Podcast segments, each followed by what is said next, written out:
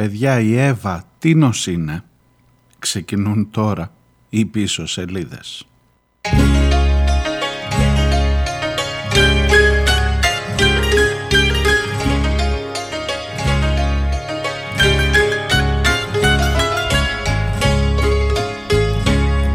Τον κόσμο να τον πλάσεις σε έξι μέρες, εδούλεψε με κέφι ο Θεός, μας στον Αδάμο τα παρέδωσε την Εύα, θα πρέπει να μετάνιωσε κι αυτός. Και τη λαδιά, λαδιά μιας πονήρης, τώρα πληρώ.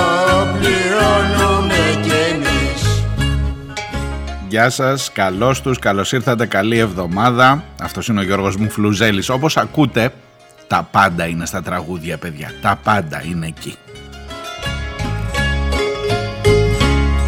Ο πλάστης όπου είχε και τα μέσα, με τη γυναίκα είχε μια μέρα παιδευτή. Εγώ ο δόλιος πως θέλω να τα βγάλω πέρα, που είναι ένας θλιτός πάνω στη γη. Και τη λαδιά, λαδιά μιας πονηρής, τώρα πληρώ, πληρώνουμε κι εμείς. Βασικά προς το παρόν την πληρώνει η ίδια, ο σύντροφος, ο μπαμπάς, που είναι επίσης κατηγορούμενος αλλά ελεύθερος. Αυτά εδώ τα τραγούδια, όπως ξέρετε, ε, είναι από άλλες περιόδους και σε καμία περίπτωση η εκπομπή αυτή δεν υιοθετεί τα στερεότυπα, τα οποία, όπως καταλαβαίνετε, με αυτόν τον μύθο περί του Αδάμ και της Εύας, είναι ε, στερεωμένα, γι' αυτό τα λένε και στερεότυπα, είναι στερεωμένα, βαθιά ριζωμένα από την Παλιά Διαθήκη. Η πιο σεξιστική ιστορία του κόσμου είναι η πιο Ε, η, η αρχική ιστορία του κόσμου είναι και η πιο σεξιστική, ότι για όλα φταίνε οι γυναίκες. Στη συγκεκριμένη περίπτωση όμως καταλαβαίνετε ότι το όνομα της Εύας Καϊλή ε, προσφέρεται για πάρα πολλά σχόλια σε όλο αυτό που ζούμε στην Ευρώπη.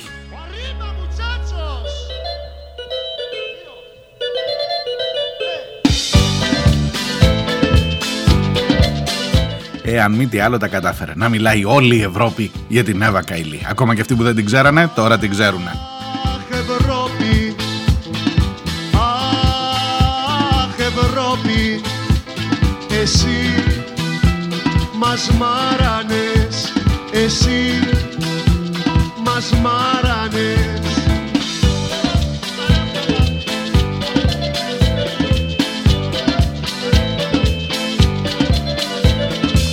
Μας τη φέραν οι βάρβαροι, μας τα πόσαν με δώρα, με χαντρούλες πολύχρωμες και κουτιά κοκακόλα. Μας τη φέραν οι βάρβαροι, μας πλωμώσαν στο ψέμα, μας τρελάναν στα πέναλτι και δεν έχουμε τέρμα. Μας τη φέραν οι βάρβαροι, αυτοί που τρώγανε βελανίδια εκεί. Δεν ήταν εδώ στο... στην πατρίδα η Εύα να πάει φυλακή ο εισαγγελέας, αντί να πάει η Εύα. Και ήρθαν ανάποδα τα πράγματα, δυστυχώς. Καταλαβαίνετε, καμιά φορά τα πράγματα δεν έρχονται όπως τα περιμένεις. εξακόσια χιλιαρικάκια, λέει, τα ψηλά βρήκανε στο σπίτι, σε κάτι τσάντες, σε κάτι σακούλες, ξέρω εγώ που τα είχε. Ε, και αυτή και ο σύντροφος, ο Τζόρτζιο και, ο, ε, και διάφορα άλλα στελέχη. Τέσσερα άτομα, έξι άτομα συνελήφθησαν, οι τέσσερις κρατούνται και μέσα στις επόμενες σαράντα οκτώ ώρες θα δούμε αν έχουμε και άλλες εξελίξεις, αν θα ασκηθούν διώξεις. Ε, τι να σας πω τώρα, ξέπλυμα μαύρου χρήματος, εγκληματική οργάνωση, τα, τα έχετε δει, φαντάζομαι τα έχετε. Ναι, η Εύα Καϊλή, η Εύα αυτή η συμπαθής, η, η όμορφη ντε, που την ψηφίζατε, εκατόν σαράντα πέντε χιλιάδες ψήφους πήρε. εκατόν σαράντα πέντε χιλιάδες ψήφους πήρε η Εύα Καϊλή για να γίνει ευρωβουλευτήνα. Και τώρα τσακωνόμαστε, τσακωνόμαστε, ποιανού είναι. Ποιανού να είναι, μωρέ, πώς έλεγε ο Κυλαϊδόνης, τίνος είναι ρε γυναίκα το παιδί. Τίνος είναι ρε παιδιά η Εύα Καϊλή. Είναι του ΠΑΣΟΚ, είναι του, της Νέας Δημοκρατίας, είναι του Μητσοτάκη. Ο ένας την πετάει από εδώ, ο άλλος την πετάει από εκεί. Άσχημο, άσχημο και σαν εικόνα λίγο να το δεις. Αλλά όλοι προσπαθούν να βγάλουν τώρα το μουτζούρι από πάνω τους. Και ξέρετε, αυτή η εκπομπή εδώ δεν είναι σατυρική. Θα προσπαθήσει για άλλη μια φορά. Α, έχω ένα μεγάλο παράπονο. Ότι συμβαίνουν όλα Παρασκευή που να παρήφχει. Δηλαδή γίνεται Παρασκευή το πανηγύρι το μεγάλο. Και μέχρι να έρθει τη Δευτέρα, αν ξανακάνεις εκπομπή, έχει, αλλά έχει χαλάσει το σύμπαν. Γίνεται χαμός. Τι, τι κάτι τρέχει με αυτές τις Παρασκευές, δεν ξέρω, ρε παιδί μου. Ε, στην Κυριακή, βεβαίως, έρχονται και οι αποκαλύψεις οι καινούργιες για Χατζηδάκη. Το ζήτημα Εύα Καϊλή και παρακολουθήσεις, ε, στην άκρη του, τα δύο ζητήματα αυτά τέμνονται. Και τέμνονται με έναν πάρα πολύ πονηρό τρόπο. Γι' αυτό σας λέω, σήμερα πέρα από την πλάκα τώρα και από όλα αυτά, να εδώ ο Τζίμης Πανούσης χαιρετά έναν προς έναν τους ψηφοφόρους της Εύας Καϊλή. Θανάση μαλάκα, για χαρά. Βαγγέλη μαλάκα. Μίτσο μαλάκα. Τάκη μαλάκα. Και πάει και πάει λέγοντας, καταλαβαίνετε. Εσείς που ψηφίσατε εκεί εκατόν σαράντα πέντε χιλιάδες, έναν έναν εδώ σας χαιρετά ο Τζίμης με τα δεδομένα τα καινούρια. Ναι, ακριβώς, ακριβώς. Έτσι είναι η κατάσταση και λυπάμαι άμα δεν το βλέπετε, διότι κάποιος την έστειλε την Εύα. Κάποιος πήγαινε και ψήφιζε για την Ευρώπη, για, την, για το κοινό μας σπίτι που είναι ο Ρουβάς. Thank you, thank you.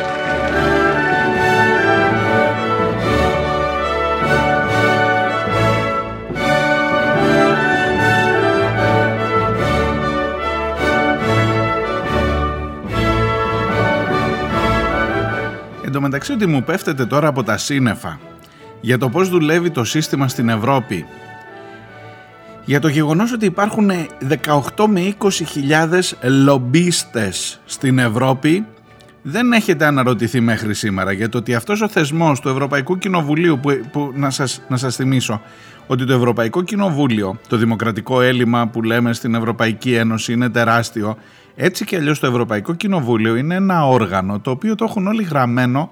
Μη σας πω τώρα που σας είπα, θα γίνει σόκινη εκπομπή. Ε, τέλος πάντων είναι ένα όργανο με περιορισμένες πρωτοβουλίες, άντε να κάνει καμιά επιτροπή, άντε να ψάξει καν αυτό, άντε να βγάλει κανένα ψήφισμα. Εντάξει, ευχαριστούμε, θα σας ειδοποιήσουμε όταν χρειαστούμε ξανά τη βοήθειά σας. Παρ' όλα αυτά, στο Ευρωπαϊκό Κοινοβούλιο πήγαιναν να επηρεάσουν οι Καταριανοί με, την, με τα λεφτά τους στην όμορφη Εύα και λένε ότι έρχονται και για άλλους αποκαλύψεις και κοιτάμε τώρα προς τα πίσω ποιοι είχαν κάνει δηλώσεις υποστήριξης των αλλαγών, των θεσμικών αλλαγών που έχει επιφέρει το Κατάρ στα εργασιακά δικαιώματα και τι ωραίο που είναι το Κατάρ και όπ, εκτός από την όμορφη Εύα είναι και ο Μαργαρίτης Κινάς, τον θυμάστε αυτόν, αυτός που έπαιζε και για πρωθυπουργό στην Ελλάδα, χλωμό το βλέπω. Αυτός που έλεγε ότι μαγειρεύει, τι μας έλεγε ότι μαγειρεύει, παπουτσάκια, μελιτζάνες, κάτι ένα τέτοιο. Ε, που τον παίζανε πολύ, δύσκολο σε βλέπω, Μαργαρίτη μου, δύσκολο. Ε, γιατί έρχεται το πράγμα. Αλλά εγώ άλλο θέλω να σας πω για την Ευρώπη. Για την υπέροχη αυτή ομοσπονδία των λαών, εν πάση περιπτώσει, που είναι εδώ το κοινό μας σπίτι κλπ. Και ξαφνικά μαθαίνεις ότι είναι είκοσι χιλιάδες, είναι οι Καταριανοί, και συνολικά είναι είκοσι χιλιάδες αυτοί που για οποιονδήποτε άλλο λόγο, για το λόμπι των αυτοκινητοβιομηχανιών, για το λόμπι των βιομηχανιών που θέλουν περισσότερους ρήπους, για τις, κάθε χώρα που έχει το δικό της. Οι Τούρκοι, οι Τούρκοι κάνουν πολλή δουλειά στην Ευρωπαϊκή Ένωση, μάλιστα στο παρελθόν έχει αποκαλυφθεί και ένα σκάνδαλο, αν θυμάστε, οι πιο παλιοί θα το θυμούνται.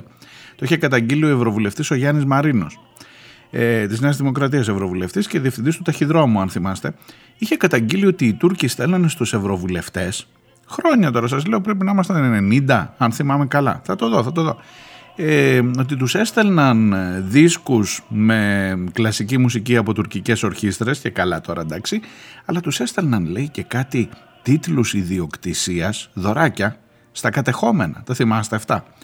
Λοιπόν, από τότε μέχρι σήμερα έχουν περάσει μεν πολλά χρόνια, αλλά δεν έχουν αλλάξει τα πράγματα.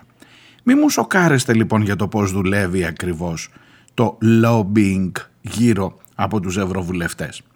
Θα μου πεις, πας να δικαιολογήσεις τώρα την Εύα Καϊλή? Σε καμία περίπτωση. Καταρχάς, να υπερασπιστώ και εγώ το τεκμήριο αθωότητας της Εύας Καϊλή μέχρι να έχουμε οριστικές αποφάσεις. Εντάξει, σωστό, θεμιτό.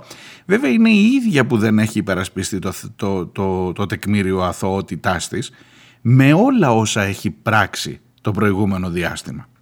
Ούτε όταν έλεγε για τα εργασιακά δικαιώματα στο Κατάρ για το πόσο μεγάλη ε, πρόοδο έχουν κάνει, έξι χιλιάδες πεντακόσιοι λέει εργάτες έχουν πεθάνει για να, φτιαχτεί, να φτιαχτούν τα γήπεδα στο Μουντιάλ. Ούτε όταν μας έλεγε οι αριστεροί που βγάζουν τα λεφτά έξω να μας πούνε τι γίνεται. Ε, ποιος βγάζει τα λεφτά έξω τώρα, Ευάκη μου? Ούτε όταν μας έλεγε ότι τον παππού μου τον σκοτώσαν οι κομμουνιστές και φάνηκε ότι ο παππούς της δεν ήταν την περίοδο που ήταν ο εμφύλιος. Ε, ο πατέρας της έχει γεννηθεί μετά το, το πενήντα πέντε έχει γεννηθεί, οπότε δεν μπορεί να είχαν σκοτώσει το σαράντα, μέχρι το σαράντα εννιά τον παππού της. Πώς γεννήθηκε ο πατέρας? Μετά είπε είναι λέει ο πρώτος σύζυγος της γιαγιάς μου.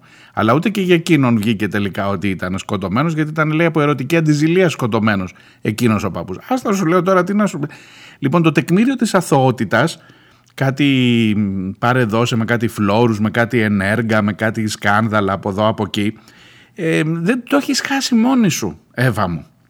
Τώρα για τα εξακόσια χιλιάρικα που είναι σε σακούλες στο σπίτι, είδα, είδα διάφορα σχόλια. Μπορεί να είναι, σου λέει Χριστούγεννα, έρχονται κάλαντα, θα έρθουν να πούν τα παιδιά. Ναι, το, το διάβασα στο Facebook. Μπορεί να ήταν για τα κάλαντα, για τα παιδιά. Ρε, δεν ξέρεις, μπορεί να έχεις κάτι ψηλά να δώσεις, κάνα αυτό. Mm-hmm. Η Ευρώπη πάνω απ' όλα.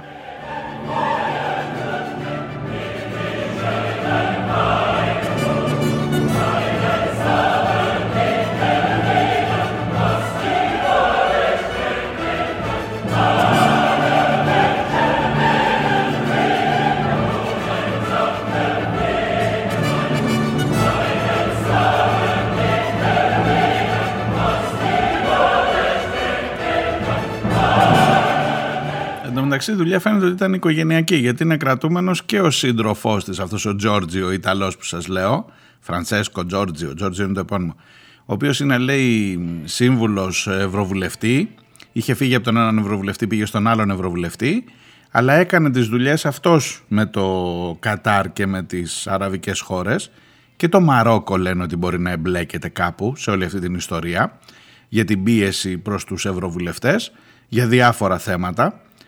Ε, και μάλλον αυτός την πήρε στο λαιμό του. Τι να σας πω, ποιος ήταν τώρα, ποιος έπαιξε το ρόλο του Αδάμ και ποιος της Εύας, ξέρω εγώ.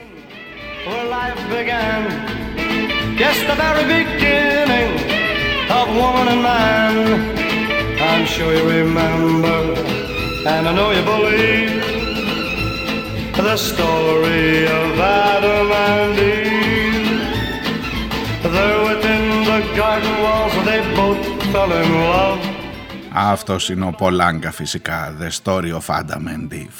Η γνωστή ιστορία, ξέρετε.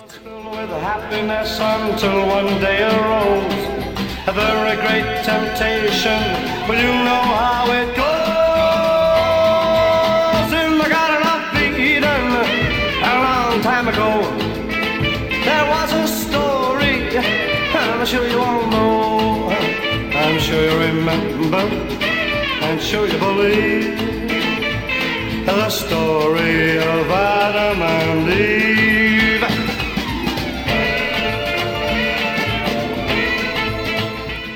Λοιπόν, εγώ είμαι ο Μάριος Διονέλης. Είμαστε στη Δευτέρα, δώδεκα Δεκεμβρίου. Η εκπομπή που ακούτε λέγεται Πίσω Σελίδες. Πίσω σελίδες.gr είναι το site της, και εκεί μπορείτε να στέλνετε και τα δικά σας μηνύματα.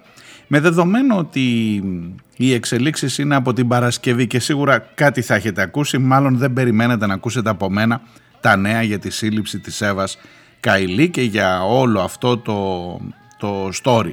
Ίσως να περιμένετε να ακούσετε, και νομίζω σε αυτό θα μπορούσα να είμαι λίγο πιο χρήσιμος, ε, το παρακάτω, το παραπέρα, το παρασύνθημα που λένε. Δηλαδή ρε παιδί μου, πώς επιχειρείται τώρα η ιστορία αυτή να δικαιολογήσει, να κουμπώσει λίγο με το θέμα των υποκλοπών, να δικαιολογήσει ενδεχομένως, είναι, ξέρεις ποιος μας έχει χαλάσει τη σούπα, ο Χατζηδάκης.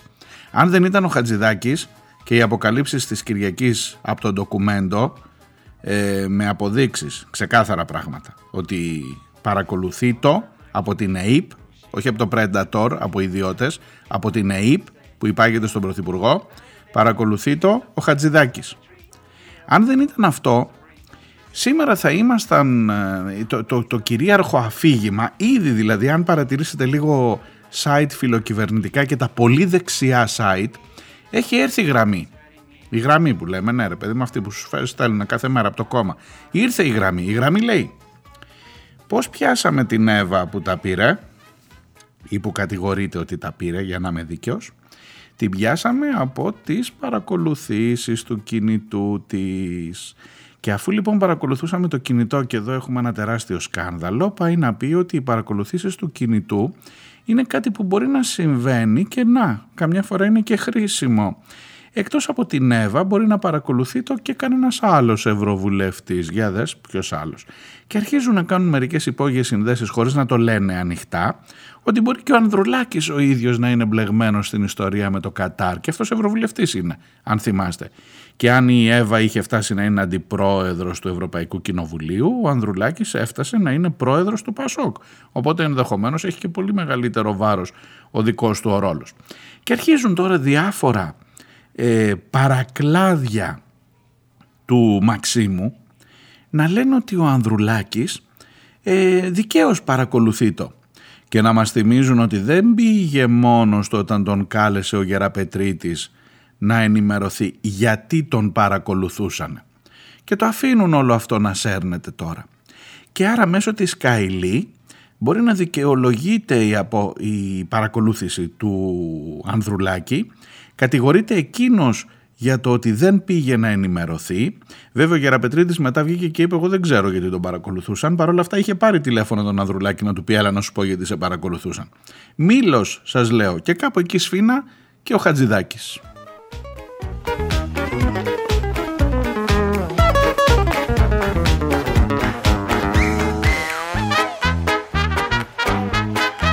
Ανοίξτε, ανοίξτε και άλλη μια παρένθεση.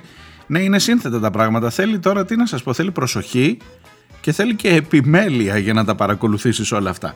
Γιατί κάποια στιγμή, σε λίγο καιρό, θα έρθει και η ώρα της κάλπης, φίλε μου και φίλοι μου εκεί έξω. Και καλό είναι να μην είσαι πάλι να σε βρίζει ο Τζιμάκος, να λέει να Θανάση, ε, Μίτσο κλπ. Ε, τι πήγες και ψήφισες, και να ρωτιέσαι πάλι, τι, να αναρωτιέσαι τι ψηφίσατε ρε. Mm. Λοιπόν, ε, Ανδρουλάκης τώρα. Πώς απαντάει ο Ανδρουλάκης? Καταρχάς διαγράφει το ίδιο βράδυ που μάθαμε, Παρασκευή βράδυ, δηλαδή τα μάθαμε πακέτο αυτό, ότι συλλάβανε την Καϊλή και ότι την διέγραψε ο Ανδρουλάκης. Δεν μου λέτε, το τεκμήριο αθωότητας ε, ισχύει μόνο για μένα, να μην, να μην, δεν κάνει να λέω στο ραδιόφωνο ότι ε, η Εύα Καϊλή τα πήρε. Γιατί κατηγορείται ότι τα πήρε. Το τεκμήριο αθωότητας δεν ισχύει για τον Ανδρουλάκη. Αυτός γιατί, την, την πρώτη, με το που ακούστηκε ρε παιδί μου, χράπ, διαγραφή. Οι Ευρωπαίοι Σοσιαλιστές, διαγραφή και αυτοί. Από την ε, ηγεσία, από την αντιπροεδρία του Ευρωκοινοβουλίου, χράπ, διαγραφή. Μόνο για μένα ισχύει και για εσάς, εσείς δεν μπορείτε να το λέτε, ούτε εμείς στο ραδιόφωνο. Αλλά όλοι οι άλλοι το πιστεύουνε. Εν πάση περιπτώσει ότι είναι υπό εξέλιξη η έρευνα, και αφού είναι θα την ξαναπάρει πίσω μετά, δηλαδή αν αποδειχτεί ότι... Και μάλιστα μας είπε και άλλα ο Ανδρουλάκης. Μας είπε ότι η Εύα ήταν ο δούριος ύπος. Όπως βλέπετε έχουμε, έχουμε μπλέξει τους μύθους. Από το προπατορικό αμάρτημα έχουμε φτάσει τώρα, είμαστε Οδύσσια τώρα, έτσι. Δούριος ύπος. Ήταν ο δούριος ύπος της Νέας Δημοκρατίας μέσα στο Πασόκ, παιδιά, η Εύα Καϊλή. Και ότι την είχε έτοιμη να τη διαγράψει. Αλλά να μωρέ, είναι που ήταν και στην Μπέγκα, δεν ήθελε να φανεί ότι είναι και κάτι προσωπικό μεταξύ τους, ήτανε και λίγο έτσι και δεν τη διέγραφε, ωστόσο. Ε, βασικά δεν τη διέγραφε γιατί του λέγανε μάλλον κακό θα κάνεις τα ποσοστά μας κλπ. Και, και τσούψου σκάει τώρα η ιστορία και βγαίνει να πει ότι η Εύα Καϊλή είχε πολύ καλές σχέσεις με τον Πρωθυπουργό και στην ουσία δεν θα ήταν υποψήφιά μας ξανά, και το πιο πιθανό ότι βούιζε ο τόπος ότι θα είναι υποψήφια με τη Νέα Δημοκρατία στις επόμενες ευρωεκλογές ή και στις επόμενες εκλογές. Έλα που δεν τη διέγραψες όμως όταν έπρεπε, και τώρα έχουν δίκιο να σου τη λένε. Και λέει ότι είναι δικιά σας. Βγήκε και ο οικονόμο κυβερνητικός εκπρόσωπος και λέει καλά μας κοροϊδεύετε. Έχει βγει τέσσερις φορές βουλευτή να... στην Ελλάδα, στη Θεσσαλονίκη. Έχει βγει δύο φορές, μία ή δύο φορές ευρωβουλευτήνα με το Πασόκ Κινάλ. Δικιά μας είναι. Παιδί του Λοβέρδου, παιδί του Βενιζέλου, παιδί του Γιώργου Παπανδρέου πιο πριν, από τα πολύ αγαπημένα, τηλεπερσόνα κλπ. Πασόκ, παιδί μου, Πασόκ μέχρι το κόκαλο. Και τώρα του λέει ο άλλος, μας τη χρεώσετε εμάς, επειδή εντάξει ρε παιδί μου, είπανε και δύο καλές κουβέντες και ο Μητσοτάκης, και ότι τη βοήθησε ο Μητσοτάκης για να βγει πρόεδρο, αντιπρόεδρος του Ευρωπαϊκού Κοινοβουλίου, και ότι ο Γρηγόρης Δημητριάδης έλεγε τι καλή συνάδελφος η Εύα Καϊλή, που πραγματικά είναι ένα διαμάντι στο Ευρωπαϊκό Κοινοβούλιο. Παιδιά, μιλάμε για, τι να σας πω, για μπόχα ρε εσείς, να μην πω καμιά βαριά λέξη. Μπόχα από όλη αυτή την ιστορία.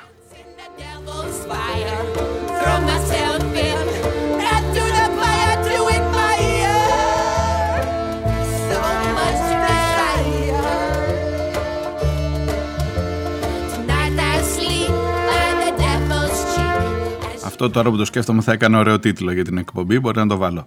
Μπόχα από την Ντόχα. Η Ντόχα είναι η πρωτεύουσα του Κατάρ.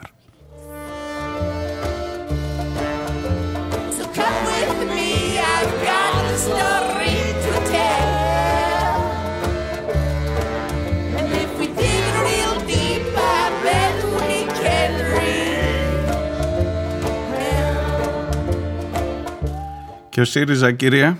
Mm, εδώ σε θέλω τώρα. Λοιπόν, ο ΣΥΡΙΖΑ φαινομενικά δεν έχει, μάλλον κέρδη έχει από αυτή την ιστορία. Ε, μάλλον έχει να λέει, να εσείς, να εμείς. Μόνο που και εκεί έχω μια, μια μικρή απορία. Ρε σύντροφοι, ε, εντάξει, προφανώς το σκάνδαλο είναι σκάνδαλο ΠΑΣΟΚ. Είναι σκάνδαλο Καϊλή και είναι σκάνδαλο ενός συστήματος γύρω από την Καϊλή που εξέθρεψε, μια χαρά εξέθρεψε. Η Καϊλή, σας θυμίζω, ήταν αυτή που έλεγε ότι εσείς οι κομμουνιστές σκοτώσατε τον παππού της. Η Καϊλή έλεγε πού είναι οι αριστεροί που βγάλαν λεφτά έξω. Η Καϊλή έλεγε, α, το άλλο δεν ξέχασα να σας το πω πιο πριν, ότι με, οι τεμπέληδες ζουν με επιδόματα και με παροχές από το κράτος. Ε, όλο αυτό, όλο αυτό ήτανε μέχρι την Παρασκευή μία φάση που, ρε παιδί μου, κοίταξε να δεις, αν ο λαός, ο λαός αν το θέλει και δώσει αυτά τα ποσοστά, θα μπορούσαμε, θέλουμε, θέλουμε να κάνουμε μία προοδευτική διακυβέρνηση. Ναι, με τον Νίκο. Ναι, ο Νίκος έχει μέσα και την Εύα Καϊλή στο ευρώ αυτό. Έλα μωρέ τώρα, εντάξει, τους προοδευτικούς θα πάρουμε εμείς, όχι την Καϊλή. Ναι. Ο Νίκος μέσα στο πολιτικό συμβούλιο είναι και ο Λοβέρδος στο πολιτικό συμβούλιο του ΠΑΣΟΚ, που τον είχες κατηγορούμενο για την Οβάρτης που του έδωσε απαλλαγή με τα, αυτό και οι άλλοι με τα διευκρίνηστα ποσά. Πολλά διευκρίνηστα ποσά έχουν πέσει στο τραπέζι, παιδιά. Ε, δεν βαριέσαι τώρα μωρέ, έναν προοδευτική διακυβέρνηση να κάνουμε. Δηλαδή κάπου το χάνω κι εγώ στην πορεία, δηλαδή δεν σας πιάνω. Και αν, αν προσέξατε λιγάκι, η αντίδραση του ΣΥΡΙΖΑ στην σύλληψη της Καϊλή είναι λίγο άσε και μην πολύ εκτίθεσαι, άσε με αυτούς εδώ, δηλαδή τώρα σε ποιον να επιτεθείς, να επιτεθείς στον Ανδρουλάκη, να του πεις είσαι ε, τι να πω τώρα, καμιά βαριά λέξη που δεν είχες πάρει χαμπάρι. Εν τω μεταξύ αυτή είναι δίπλα-δίπλα στο κοινοβούλιο, στο Ευρωκοινοβούλιο. Άσε που τον κάρφωσε και ο οικονόμου και είπε ότι είχαν μια πολύ στενή σχέση ο Ανδρουλάκης με την Καϊλή. Δεν μας αφορούν εμάς τα προσωπικά, αλλά σε κάθε περίπτωση, τι να σου πω ρε παιδί μου, όπως λέγαμε ε, επί Τσοχατζόπουλου, θυμάστε, επί Τσοχατζόπουλου ήταν ο Σιμίτης, δεν είχε πάρει χαμπάρι ο Σιμίτης ότι περνούσαν μίζες από κάτω, υποβρύχια, τραβά αυτό, τι έπαιρνε ο, ο Τσοχατζόπουλος, ο Σιμίτης βγήκε λάδι. Ο Σιμίτης και ο Κοτσακάς. Ο Κοτσακάς, τον θυμάστε τον Κοτσακά που ήταν. Θα μου πεις πού πήγες, πού πήγες τώρα. Σε αφήσαμε και ταξιδεύεις τώρα. Πας όλη την. Ε, από τη μεταπολίτευση και δόθε να δούμε. Ο Κοτσακάς ήταν ο γραμματέας του εξαπορρίτων του Άκη Τσοχατζόπουλου. Τώρα είναι ο υπεύθυνος για την διεύρυνση του ΣΥΡΙΖΑ προς το αυτό. Και αυτός δεν κατάλαβε τίποτα. Χριστό. Έφευγαν οι μίζες, μόνο ο Τσοχατζόπουλος. Ήξερε κανένας άλλος εκεί πέρα. Άσε τώρα τι σου λέω.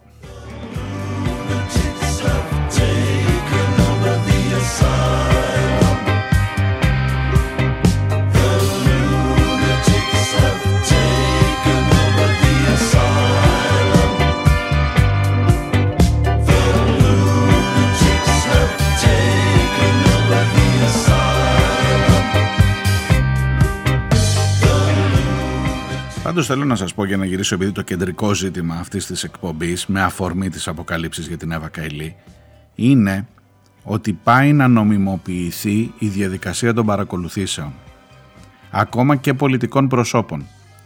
Το λέει ξεκάθαρα, δεν σας διαβάζω τίτλο, θέλω να σας πω από το Liberal που απηχεί, δηλαδή σαν να γράφει το Μαξίμου τώρα, τι να λέμε.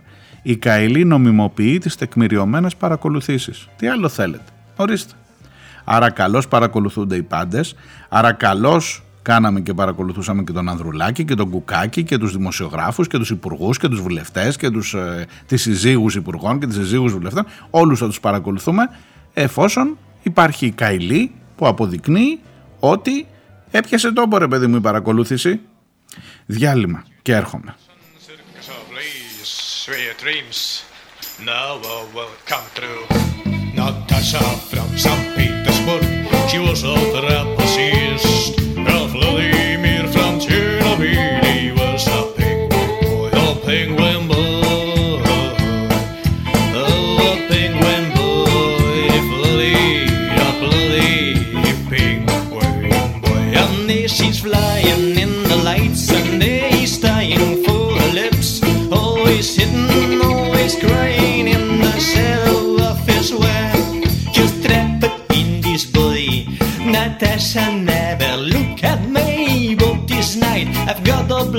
There's nothing that could fail.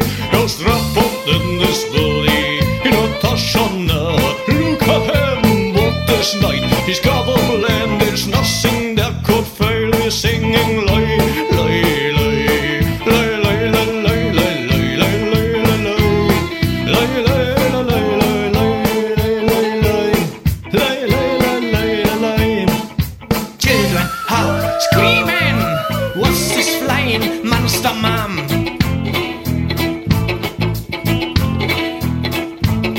And Natasha tries to catch him, but his arms are too short.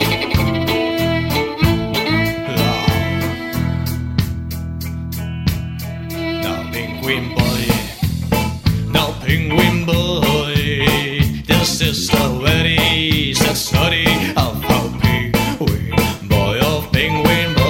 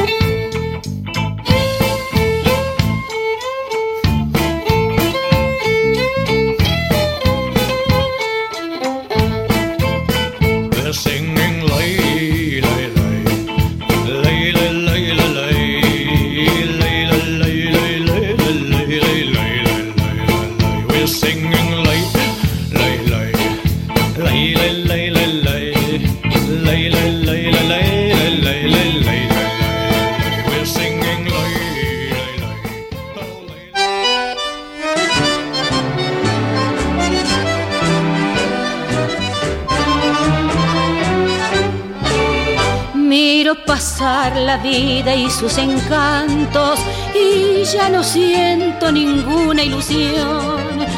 Yo solo miro pasar las cosas negras. Negra es la noche de mi corazón. Ese querer tan hondo y arraigado que no lo puedo de mi alma separar. Es él la sola causa de todo mi quebranto. Es él la sola causa de todo mi penar.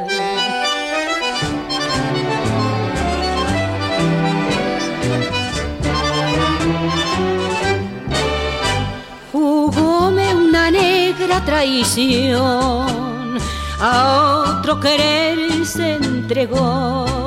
Tan negra tenía su alma de hiel que toda mi vida por siempre manchó. Mi amor fue un infierno voraz, quemó la ilusión de mi ser. Oh, negro destino, tan largo camino, que abismo se abre a mis pies.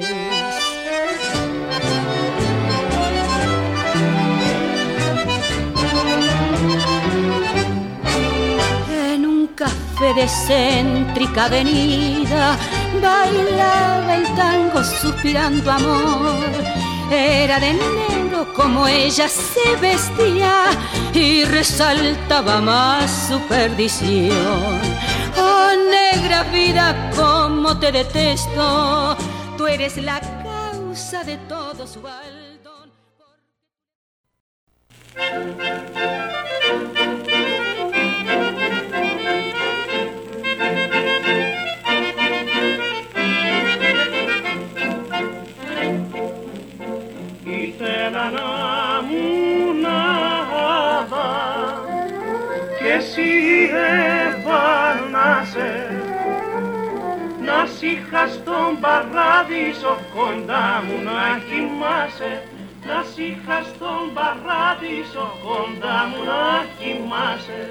Αυτός εδώ είναι ο Νίκος Γούναρης από τα παλιά, με το απαραίτητο χρίτς χρίτς από κάτω του δίσκου. Ε, ήθελα να ήμουν ο Αδάμ και εσύ Εύα να είσαι. Ε, καλά, πρόσεχε και τι εύχεσαι, καμιά φορά δεν ξέρεις ακριβώς πώς θα σου προκύψουν τα πράγματα. Ακούτε πίσω σελίδες, είμαι ο Μάριος Διονέλης. Είμαστε στην Δευτέρα και δώδεκα ο Δεκέμβριος. Χρόνια πολλά σε Σπύρους και Σπυριδούλες, πίσω σελίδες.gr, το site της εκπομπής. Παντότινο το αργυρό φεγγάρι.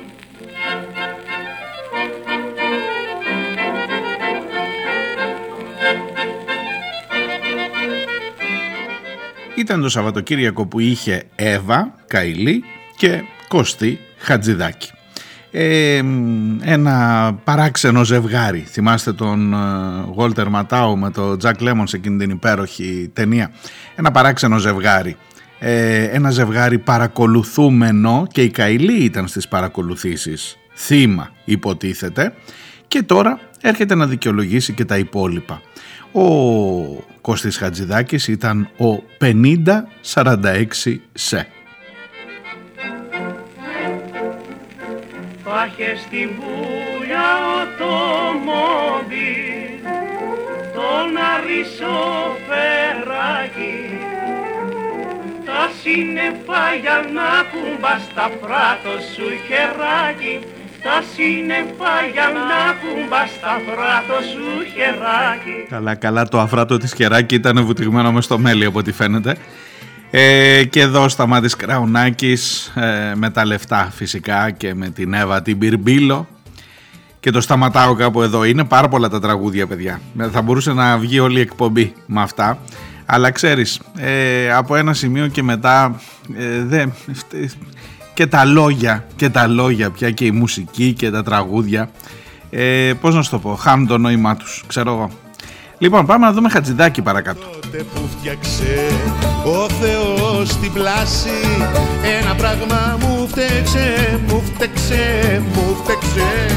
Ο φτωχός ο άνθρωπος τύχε να περάσει, που πανάθεμα το μήλο και την Εύα την πυρμήλο, του παραδείσου το τσάμπα μια για πάντα είχε χάσει. Κι όπως εκεί η βδομάδα τα μερονύχτα έφτα, η ζωή μας η ρημάδα δεν φτουράει χωρίς λεφτά.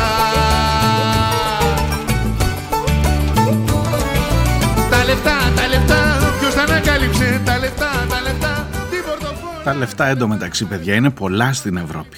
Είναι πολλά, δηλαδή παίρνουν πάνω από δέκα με δεκαπέντε χιλιάρικα. Ξέρω εγώ πόσα παίρνουν οι ευρωβουλευτές εσείς.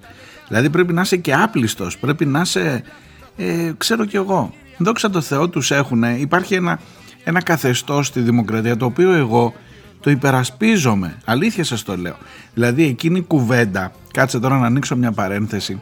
Ε, εκείνη η κουβέντα που λέει να μειώσουμε τους μισθούς των βουλευτών, ε, δεν λέω των ευρωβουλευτών, των δικών μας, το ξέρεις ότι και πόσο μας στοιχίζει η Βουλή, ε, και άμα τους μειώσουμε θα δίναμε τόσα λεφτά.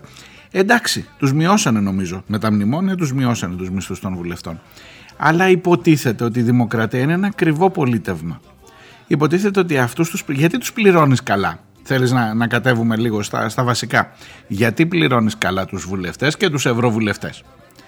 Για να μην έχουν ανάγκη, για να είναι ανεξάρτητοι, για να ζουν άνετα, να είναι ανεξάρτητοι οικονομικά και να μην χρειάζεται να είναι στη φτώχεια και μόλις έρθει ένας και τους πετάξει ένα κόκαλο αμέσως να του κάνουν τα χατήρια. Για να τον έχεις ανεξάρτητο, τον πληρώνεις καλά, Λέει ρε παιδί μου το Σύνταγμα, τώρα ξέρω εγώ τι να σου πω. Αυτή είναι η θεωρία, η φιλοσοφία του πολιτεύματος, της δημοκρατίας και για τον βουλευτή εδώ στα εγχώρια και για όλους τους βουλευτές, σου λέγω, σε όλα τα κράτη και για τους ευρωβουλευτές, πολύ παραπάνω τους ευρωβουλευτές. Ακριβώς για να μην έρχονται οι λομπίστες, οι δεκαοκτώ με είκοσι χιλιάδες λομπίστες που σας έλεγα είναι κανονικά και με τον νόμο, δεν είναι τίποτα παράνομοι που είναι, κινούνται υπογείως κλπ. Μπαίνουν, βγαίνουν κανονικά, επηρεάζουν και εσύ έχεις πληρωμένους τους ευρωβουλευτές με δεκαπέντε χιλιάρικα το μήνα ακριβώς για να μην επηρεάζονται από τους λομπίστες.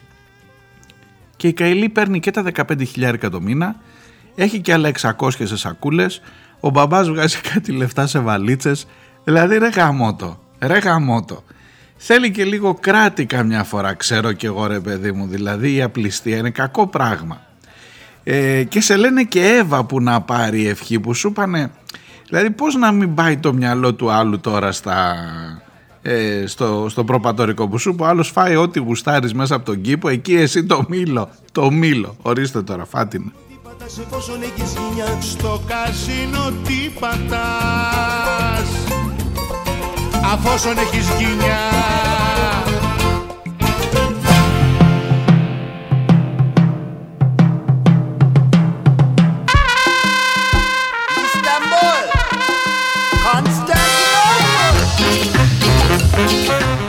Λοιπόν, πενήντα σαράντα έξι σε μοιάζει με το θούβου μηδέν μηδέν μηδέν μυστικός πράκτορ μηδέν μηδέν μηδέν. Λοιπόν, το πενήντα σαράντα έξι σε ήταν ο κωδικός, ήταν ο στόχος, το νούμερο του στόχου Ε, στο πλαίσιο των παρακολουθήσεων της ε, Εθνικής Υπηρεσίας Πληροφοριών. Αυτό είναι ένα δημοσίευμα του ντοκουμέντο την Κυριακή που αλλάζει, τώρα το πράγμα σοβαρεύει, που αλλάζει πλήρως την εικόνα που έχουμε για τις αποκαλύψεις του ντοκουμέντο και του Κώστα Βαξεβάνη για την ιστορία των παρακολουθήσεων.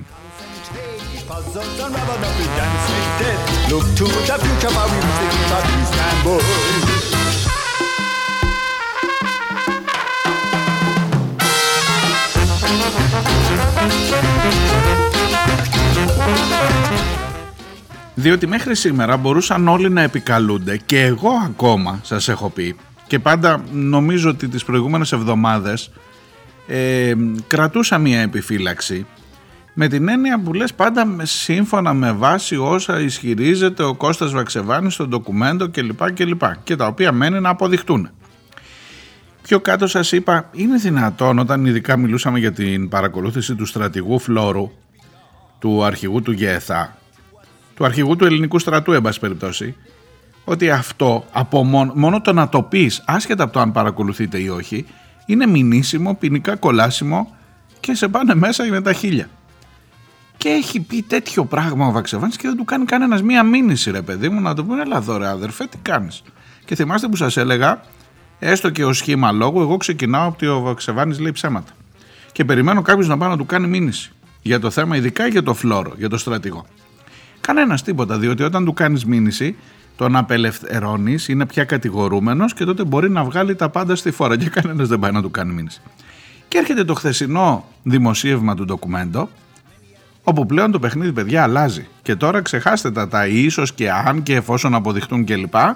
Εδώ ο Βαξεβάνης φαίνεται ότι έχει στοιχεία, βγάζει τα, τις τηλεφωνικές συνομιλίες, συνομιλεί ο Χατζηδάκης με έναν καναλάρχη, συνομιλεί ο, ο Χατζηδάκης με έναν δημοσιογράφο, μάλιστα με τον Τάκη το Χατζή, ε, τον δημοσιογράφο, άλλος αυτός, ο Τάκης Χατζής, παίρνει τον υπουργό, για να του πήρε είναι δικός μας αυτός που είναι διοικητή, που είναι διευθυντής στο αεροδρόμιο, στο Βενιζέλος. Και του λέει ναι μωρέ δικός μας είναι, αλλά τον έχει βάλει η Νέα Δημοκρατία, είναι ένας διάλογος εκεί πέρα, ε, λίγο χαζούτσικος ας πούμε, ναι άμα χρειαστείς κάτι πάρε με, ναι κάτι μπορεί να σε θέλω. Μετά ο Χατζής επιβεβαίωσε ότι αυτή τη συνομιλία την έχει κάνει όντως. Δηλαδή παιδιά δεν συζητάμε τώρα τίποτα για το αν και εφόσον οι αποκαλύψεις του Βαξεβάνη, εδώ έχεις επιβεβαιωμένα και από την άλλη πλευρά. Ο Χατζής τον έπαιρνε, λέει, γιατί ένας φίλος του είχε χάσει μια βαλίτσα στο αεροδρόμιο. Δηλαδή, χάνει μια βαλίτσα στο αεροδρόμιο και παίρνει στον υπουργό να τη βρει, ρε, εσύ. Δηλαδή, μιλάμε. Αυτή η χώρα είναι χώρα να σε κάνει το Netflix ε, serial. Θα, θα βγάλεις πάρα πολλά λεφτά. Θα ξεχρεώσεις και μνημόνια και ε, δημόσιο χρέος κλπ. θα ξεχρεώσεις πραγματικά, δέστο, μια επόμενη κυβέρνηση, τα δικαιώματα αυτή της χώρας, σε τηλεοπτικά εννοώ, θα στοιχίζουν πάρα πολλά λεφτά. Παίρνει ο δημοσιογράφος, έχει χάσει ένας φίλος του τη βαλίτσα του και παίρνει τον υπουργό, να δούμε πού μπορούμε να βρούμε τη, βα... τη βαλίτσα. Εκτός αν η βαλίτσα είχε τίποτα περίεργα σαν αυτά της Καϊλή μέσα, οπότε αλλάζει το πράγμα.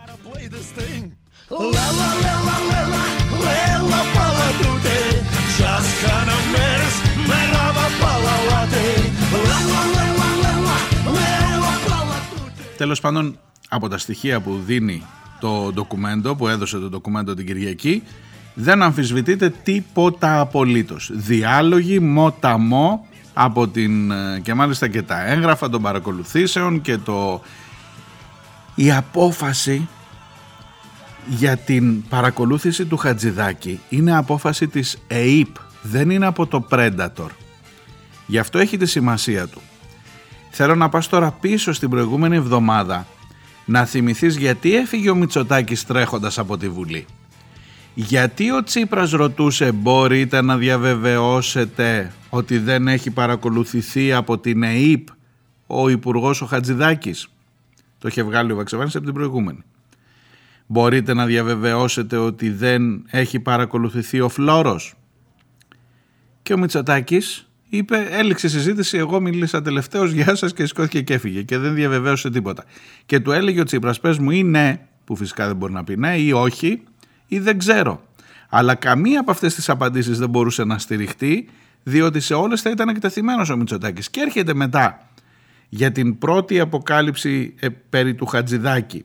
Η δεύτερη αποκάλυψη που δίνει και ονόματα και στοιχεία και διευθύνσεις και τους διαλόγους, και προφανώς το ήξερε και ο Τσίπρας ότι ο Βαξεβάνης θα βγάλει αυτό για το Χατζηδάκη, άρα σκοπίμως ρωτούσε για να τον εκθέσει, και ο Μητσοτάκης ήξερε ότι θα βγει αυτό για το Χατζηδάκη και άρα ό,τι και να έλεγε ή ναι ή όχι ή δεν ξέρω, αφού εσύ την ελέγχεις την ΕΥΠ, τι να πεις δεν ξέρω. Την πρώτη μέρα που πήγε στο Μαξίμου πήρες υπό τις ε, φτερούγες σου, τις στοργικές, την Εθνική Υπηρεσία Πληροφοριών. Οπότε σου λέει άσε να την κάνουμε με ελαφρά πηδηματάκια. Τώρα λογικά, λογικά σκεπτόμενος, την επόμενη εβδομάδα στο ντοκουμέντο θα έχεις τις ε, συνομιλίες του Φλώρου, του, του αρχηγού ΓΕΘΑ, έτσι όπως πάει το πράγμα. Και άρα γι' αυτό ήξερε και ρωτούσε ο Τσίπρας. Ε, και άρα γι' αυτό έφυγε ο Μητσοτάκης. Τα ξαναλέω, να τα καταλαβαίνουμε.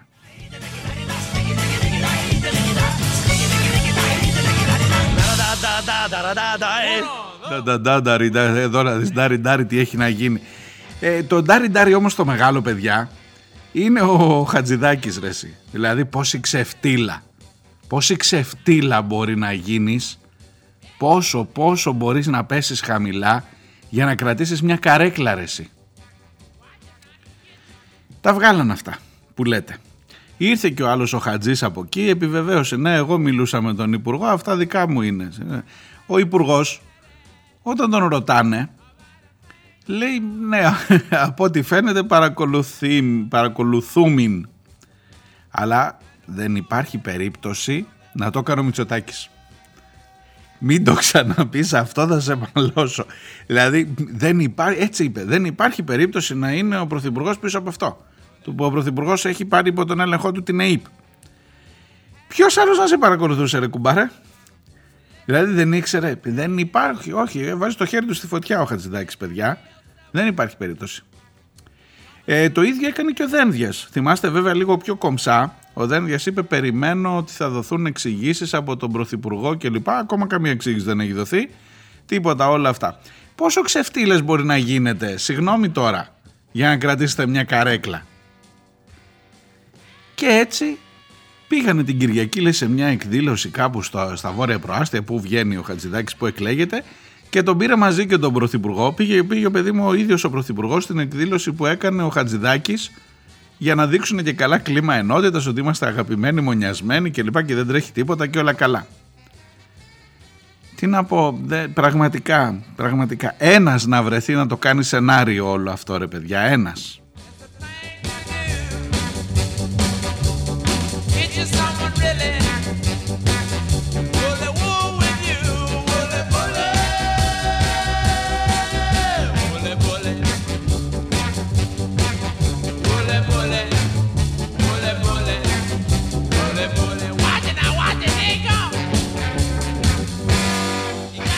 Πάντως κρατήστε τη σύνδεση αυτή. Τη σύνδεση του σκανδάλου Καϊλή, το οποίο αποκαλύπτεται από ό,τι φαίνεται μέσω παρακολουθήσεων. Εδώ είναι ένα ερώτημα. Την Καϊλή την παρακολουθούσε η ΕΥΠ, έχει πει ο, ο Βαξεβάνης. Αλλά μήπως την παρακολουθούσε και κάποιος άλλος ευρωπαϊκός οργανισμός? Γιατί αν, την παρακολουθούσε, αν η παρακολούθηση που έγινε στην Καϊλή ήταν από την ΕΥΠ, τότε πάει να πει ότι η ΕΥΠ ήξερε ότι η Καϊλή τα παίρνει από το Κατάρ. Δεν έκανε τίποτα, ούτε, τους, ούτε υπήρξε καμιά κινητοποίηση, εισαγγελέα κλπ. Δεν, δεν μας απασχολεί κανένα θέμα αυτό. Αλλά εκτός από την ΕΥΠ τα ήξεραν μάλλον και στις Βρυξέλλες και η βελγική αστυνομία έκανε αυτό που έπρεπε να κάνει και ο εισαγγελέας. Οπότε έχεις κι άλλο ζήτημα μετά. Σου λέω, αρχίζει να μπλέκει το πράγμα πάρα πολύ.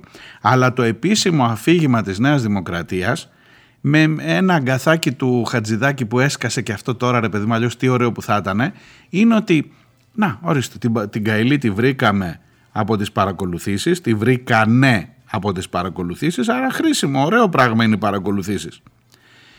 Και άστο να σου πάνε να δεις ότι παρακάτω δεν βγαίνει, δεν βγαίνει, ή κάτσε να δούμε τι άλλο έχουμε να δούμε μέχρι τις εκλογές.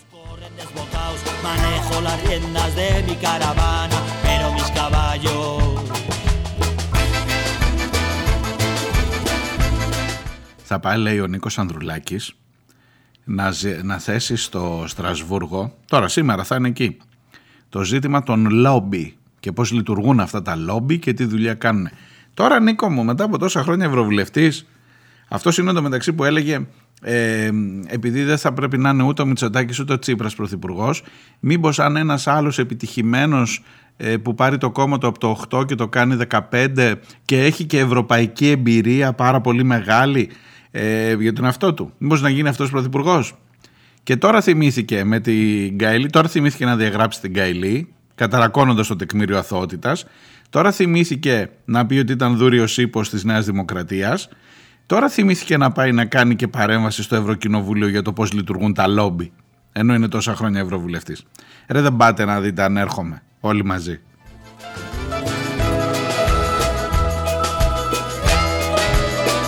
Και με αυτόν ο Τσίπρας θέλει να κάνει προ... προοδευτική διακυβέρνηση. Δηλαδή θα περάσουμε υπέροχα σε αυτή τη χώρα.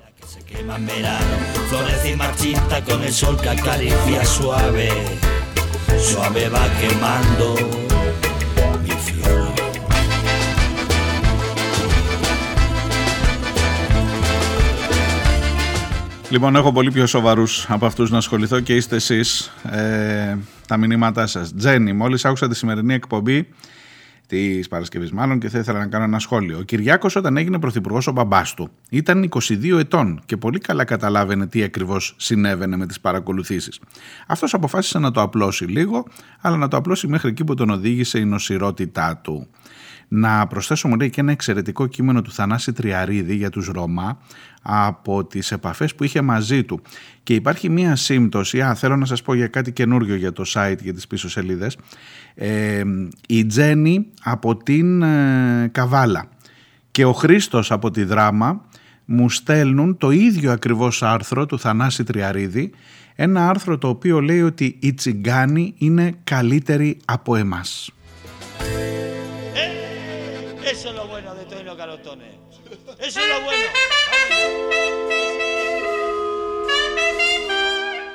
Ο Τριαρίδης, ο εξαιρετικός συγγραφέας, έχει ζήσει ως εθελοντής του δικτύου ντι ρομ για πέντε χρόνια με τους ε, Τσιγκάνους που διώχνονταν από τον Εύωσμο, που μετά πήγαν και τους εγκατέστησαν στην ε, κήτη του Γαλλικού ποταμού, στη Θεσσαλονίκη μιλώ πάντα, και τελικά κατέληξαν στην Αγία Σοφία και είναι ο οικισμός αυτός από τον οποίο προέρχεται το παιδί, ο δεκαεξάχρονος που τον πυροβόλησε ο αστυνομικός στο κεφάλι.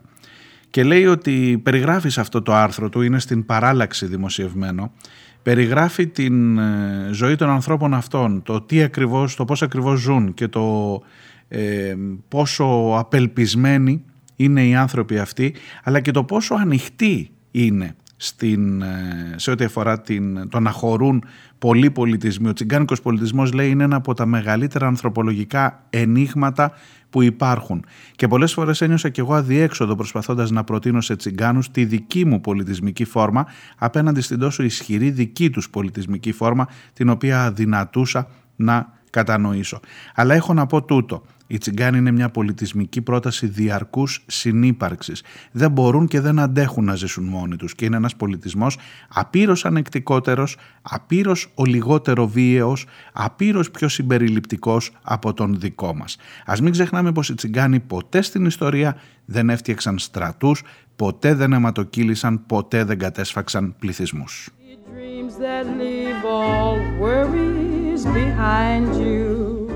Χρήστο και Τζέννη, σας ευχαριστώ για το, για το κείμενο αυτό, δεν το είχα υπόψη μου.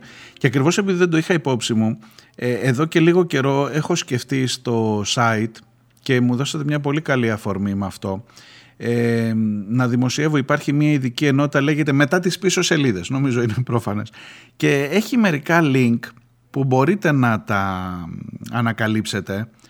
Ε, γιατί σίγουρα δεν προλαβαίνω να τα διαβάσω όλα όσα μου στέλνετε, τουλάχιστον τα κείμενα, άρθρα, γνώμες που έχουν μία σημασία, αλλά σε αυτή τη σελίδα ίσως να μπορεί να φτιαχτεί μια μικρή βιβλιοθήκη άρθρων ή και βίντεο ή και άλλων podcast, όπως σας έλεγα για το Infowar, για το παγκόσμιο κύπελο ξεπλήματος που έχει κάνει ο Άρης Χατζηστεφάνου, που λέει για όλη την ιστορία του sports washing, το ξέπλυμα μέσω των αθλημάτων των αυταρχικών καθεστώτων, αυτό ακριβώς που συμβαίνει στο Κατάρ, αυτό ακριβώς για το οποίο χρηματοδότησαν, λάδωσαν, πείτε ό,τι λέξη θέλετε, την Εύα Καϊλή, από ό,τι φαίνεται σύμφωνα με τις καταγγελίες, αυτό ακριβώς το οποίο συζητάμε τις τελευταίες μέρες, τις τελευταίες εβδομάδες.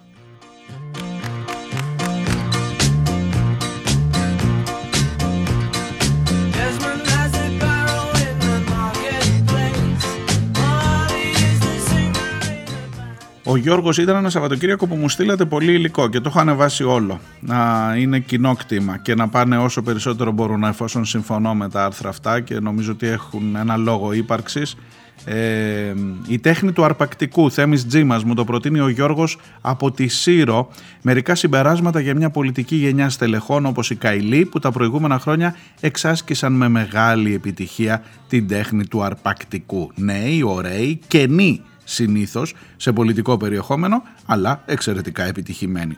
Διαβάστε το, τέχνη του αρπακτικού από το Κοσμοδρόμιο.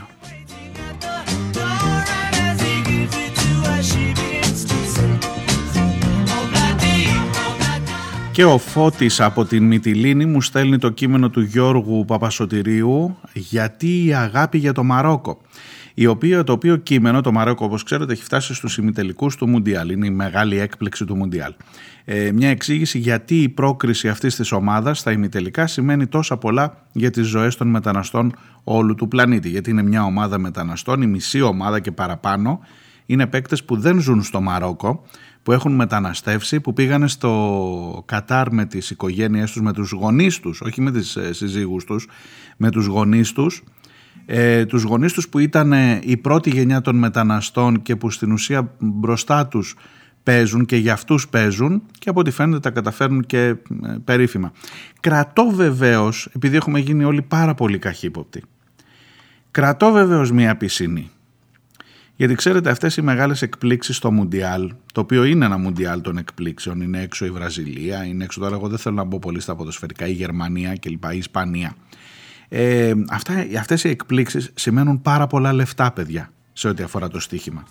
Και πολλές φορές τα λεφτά είναι τόσο καλά που να είναι περισσότερα από το να κερδίσεις το παγκόσμιο κύπελλο ή να φτάσεις όσο μπορείς ψηλότερα. Θα μου πεις τώρα, τι θέλεις να πεις κάτι για το Μαρόκο? Όχι, Δε, ή δεν ξέρω, δεν ξέρω. Αλλά επειδή γύρω από την ιστορία του Μουντιάλ, ειδικά αυτού του Μουντιάλ, παίζονται πάρα πολλά λεφτά, για τα πάντα είμαι καχύποπτος. Δεν αναιρώ το ότι τα παιδιά της ομάδας αυτής είναι όντως μετανάστες. Έχει δίκιο στο άρθρο ο Γιώργος Παπασωτηρίου. Αλλά κρατάω και μια πισινή, γιατί δεν ξέρεις από πού σου έρχεται.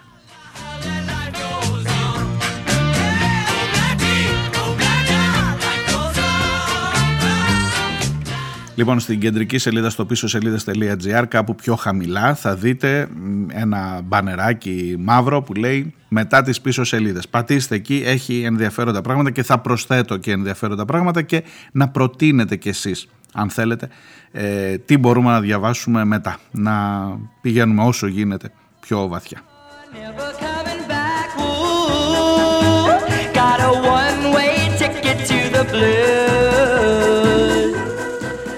Αυτά μέχρι εδώ και τα μηνύματά σας, δεν τα πρόλαβα όλα. Μια καλημέρα στην Χρυσούλα, στη Ρόδο, που είναι από την προηγούμενη εβδομάδα εκεί και περιμένει ε, η καλημέρα της, και θα τα πούμε αύριο ακριβώς την ίδια ώρα. Να είστε καλά και να προσέχετε. Γεια χαρά.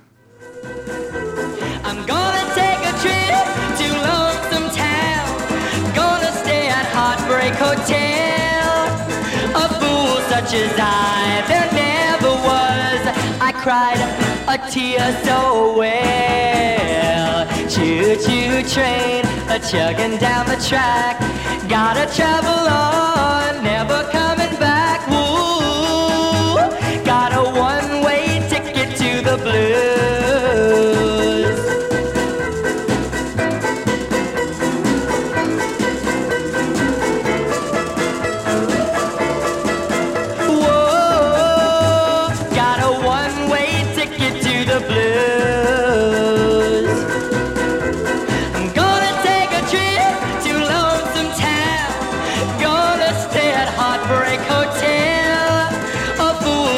As I, there never was.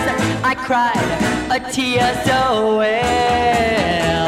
Choo-choo train, a-chugging down the track. Gotta travel on, never coming back. Ooh, got a one-way ticket to the blues. Whoa, got a one-way ticket to the blues.